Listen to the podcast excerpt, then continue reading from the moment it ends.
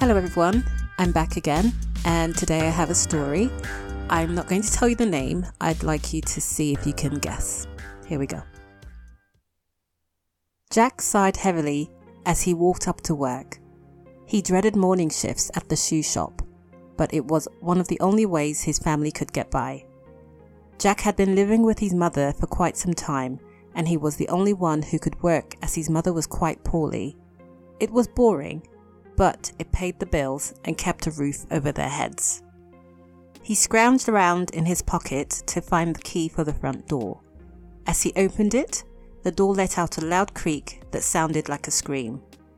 Same, Jack said to the door. After setting up for the day, Jack propped up in his favourite chair. It was not often that the shop even received a customer these days, with how the economy had been. Most of his days were spent fantasizing about being rich and whisking his mother away to a beach town for the rest of her days. As Jack settled in for his daily daydream, the door screamed again. In walked a woman wearing a long black flowing dress and a hat. He'd never seen her around town before. Her hair was pulled up in a messy bun, with brown curly strands falling from it. She seemed to be around his age. She limped through the door carrying a large bag that was falling open. Not the most graceful woman he'd ever seen, but she sure is beautiful, Jack thought. He got up to help her with her bag. Oh, it's fine, I've got it, the woman said, grabbing her bag away from him and zipping it up before he could see its contents. Are you alright?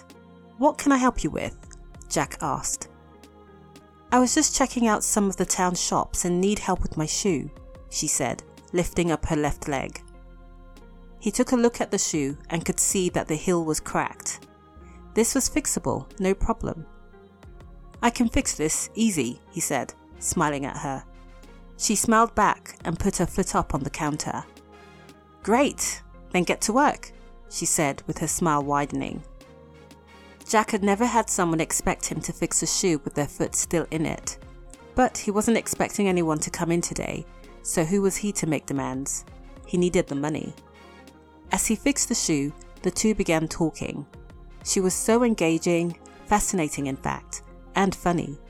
Before he knew it, they were both giggling and laughing as they shared stories of their lives with each other. He hadn't gotten along with someone like this in quite some time, if ever. Would you like to have dinner tonight? he asked her. That would be lovely. I haven't got any friends in town yet, and it's been a bit of a bore if I'm being honest, she said, taking her foot down. The hill is so sturdy now, thank you. Even though they'd only been talking for about 30 minutes, though it did seem more like hours to Jack, this woman had a hold on Jack that he couldn't explain. He wanted to spend all his time with her, I'll meet you out front around five when I'm done, he said excitedly as the woman walked around the store, testing out her newly repaired shoe. Can't wait, she replied, her eyes twinkling as she picked up her bag and left. Jack spent the rest of his time at work with a smile on his face, which was unlike him. The hours flew by as he cleaned the shop, checked inventory, and did all he could trying to pass the time. As soon as he was done for the day, he checked his hair and ran out to meet her. It was exactly five o'clock. She was waiting outside in the same outfit as before, still carrying her large bag. Her hair, though, was more put together, so she must have gone somewhere to freshen up. She extended her arm out for Jack to take it and gave him a light kiss on his cheek. Jack felt himself turning red, completely smitten. Shall we? she asked, smiling. The pair went to the only cafe in town that Jack could afford. They sat at a little table in the back and ordered drinks, pancakes, and ice cream, giggling and smiling at each other, just like earlier in the shop. I have to ask, what's in the bag? Jack pointed to her case. Oh, it's nothing, just something I've been trying to sell, she replied. Well, what is it? Jack asked. You know the castle up in the clouds? She responded. Jack was very familiar with the castle up in the clouds. There was once a giant who lived there, but the rumor was that he had been killed in a far off land as he had not been seen in decades, according to the older town folks. No one in town had been able to recreate the beanstalk that could span from the castle in the sky to the land below. Without it, there was no way to get to the castle. Jack always dreamt of moving his mother up there if he could get to it, as he had heard the castle was filled with more riches than anyone could spend in ten lifetimes. Yes, I'm very familiar, Jack said. Well, you know how the giant got up there? I have the beans he used. It's not just a tall tale. With the giant gone, we could get up there, Jack. We could live there together. Everything would be perfect, she said as she gazed into his eyes.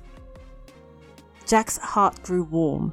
He'd never felt like this about anyone before.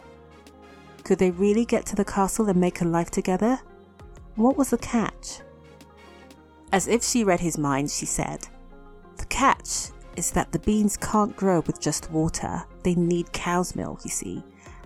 And I don't have a cow. She smiled as she grabbed Jack's hands. I can help. My mum has the only cow in town. Jack said excitedly. The woman smiled and opened her case and showed him the bag of beans. Prove it, she said, her tone becoming serious all of a sudden. Jack did not pay attention to how she had changed, for he was overcome with the possibility of being able to spend the rest of his life with this woman, and of course his mother, up in the castle. He left her at the cafe and hurried back home, sneaking around the back to take milk from their dear cow whilst his mother lay in her bed. They had been the only family with a cow in the town for years. His poorly mother relied on the milk to ease her pains, and the cow had been struggling to produce much lately. As Jack tried to extract as much milk from their loyal cow as he could, it suddenly dropped dead on the floor.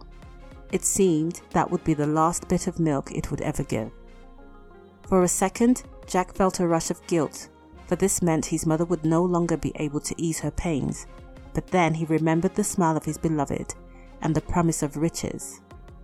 Once I climb the castle and get my hands on the gold, I'll take Mum to the best doctors money can buy. And with that, his feelings of guilt disappeared. The next morning, Jack and the woman went to the field directly below where the castle supposedly was with the cow's milk in tow. The woman planted the seeds and watered them using up all the precious milk. Now we wait, she said. The two spread out a blanket next to the mound of tended earth to have a picnic and kept an eye on the ticket to their new life. Jack could hardly wait to show his mother and bring her to their new home. Everything was going to be perfect. As they munched on cheese and drank wine, a rumbling in the ground began the beans began to sprout and shoot up much faster than either of them anticipated. Oh my! she shouted. As the stalk grew and shot up into the clouds, they stood there in awe. Jack, go get your mother. I will climb to the top to investigate, she said. Jack agreed and ran home to get his mother to show her what was happening. As he did so, the woman began to scale the stalk to reach the top. She moved quickly. Jack ran home to grab his mother and hurried back with her to see the stalk. As they got closer, Jack saw that the woman was already at the top of the stalk. Come on up, Jack, she shouted. Jack could barely hear her, but she beckoned him with her arm upwards. He left his mother and began climbing the stalk. As he got closer, he saw his beloved smiling at him as she held in both hands a giant pair of shears. She began cutting the stalk above him. Jack felt a cold fear grab his heart and he began climbing faster. The stalk began to waver as the woman kept cutting. Just as Jack thought he would make it, he looked with astonishment at his beloved as she blew him a kiss and completed the last cut. The stalk began to tumble downwards. He felt himself falling all the way down, and after what seemed like an eternity, Jack's body landed with a bang on the ground. As his life faded from his body, he realized he never even knew her name. The end. Well, so this is a morbid twist on the classic Jack and the Beanstalk, but I loved it. I guess the moral of this story is always have a backup plan. I hope you enjoyed this twisted tale. Leave a comment below and share your thoughts. Till next time, take care.